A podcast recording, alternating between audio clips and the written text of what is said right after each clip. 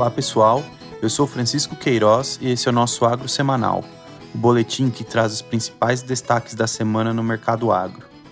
A semana foi mais uma de queda para os preços da soja em Chicago, com desvalorização de 2,2% nessa quinta-feira frente à última sexta, para 14 dólares e 12 por bushel.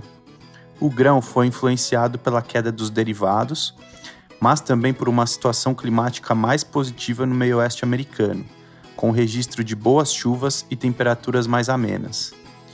Em Sorriso, seguindo a queda observada no mercado internacional, a oleaginosa desvalorizou 2% nessa quinta ante a última sexta-feira, para R$ 115,44 por saca.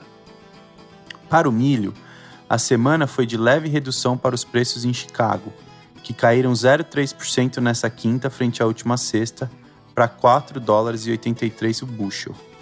Além do panorama climático mais benéfico dos últimos dias, o mercado aguarda a divulgação do relatório de agosto do USDA, com as atualizações para as projeções globais de oferta e demanda, que acontece nesta sexta-feira.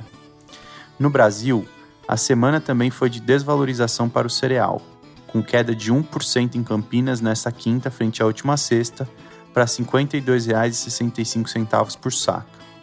O aumento da oferta com a colheita da segunda safra, além do aumento da estimativa de produção de milho da Conab, agora em 130 milhões de toneladas contra 126 milhões na estimativa de julho, pesaram sobre os preços do cereal na semana.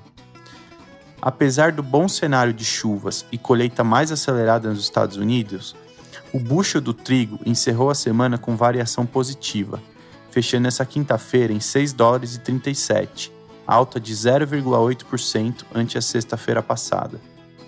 No Brasil, a falta de negociações e o foco do produtor na lavoura impõe pouco dinamismo ao mercado. Segundo o indicador CPEA, no Paraná, o cereal encerrou a quinta-feira cotado em R$ 1.295 por tonelada, sem variação significativa na semana. No mercado de arroz, o forte fluxo de exportações fez com que os preços reagissem positivamente na semana. Segundo o indicador CPEA, o arroz em casca encerrou a quinta-feira cotado em R$ 91,00 por saca, alta de 2,5% na semana. No setor sucro energético, essa semana a Única divulgou o relatório referente à segunda quinzena de julho da safra 23-24. Na quinzena, a moagem foi de 52,9 milhões de toneladas, o maior montante da série histórica quinzenal e 7,8% acima da mesma quinzena do ano passado. Outro fator de destaque foi a produção de açúcar no mesmo período, que atingiu 3,7 milhões de toneladas, totalizando no acumulado desde o início de abril 19 milhões de toneladas. Em relação aos preços, mesmo com maior volume de cana processada, o açúcar em Nova York continuou sustentado e fechou essa quinta-feira, na tela de outubro, em 23,95 centos de dólar por libra alta de 1,1% comparado com a última sexta. Já o preço do hidratado em Paulínia enfraqueceu na semana, fechando nessa quinta em R$ 2,16 por litro sem impostos, redução de 2% frente à sexta passada. No mercado de café, o C Café divulgou as exportações de julho, que vieram com alta de 18,7% comparado com o mesmo mês do ano passado, com 3 milhões de sacas embarcadas chamou atenção a melhora significativa nos embarques de Conilon, com 505 mil sacas, refletindo a boa procura externa e a alta competitividade do produto brasileiro em dólares. Já os preços variaram pouco na semana. O Arábica fechou a quinta em 839 reais por saca, queda de 0,5%, e o Conelon nos 668 reais por saca, alta de 1,4%. Nas proteínas animais, o IBGE divulgou a prévia dos abates referentes ao segundo trimestre, indicando aumento de 11% nos bovinos quando comparado com o mesmo trimestre do ano anterior. Já os abates de frango cresceram 4,7% no mesmo comparativo e os de suínos recuaram 1,6%.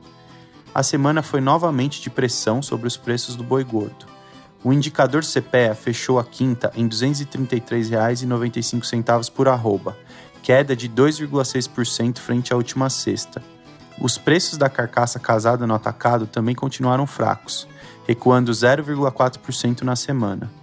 Além disso, as primeiras indicações das exportações de agosto, referentes à primeira semana, apontaram novo recuo no preço médio da carne na exportação.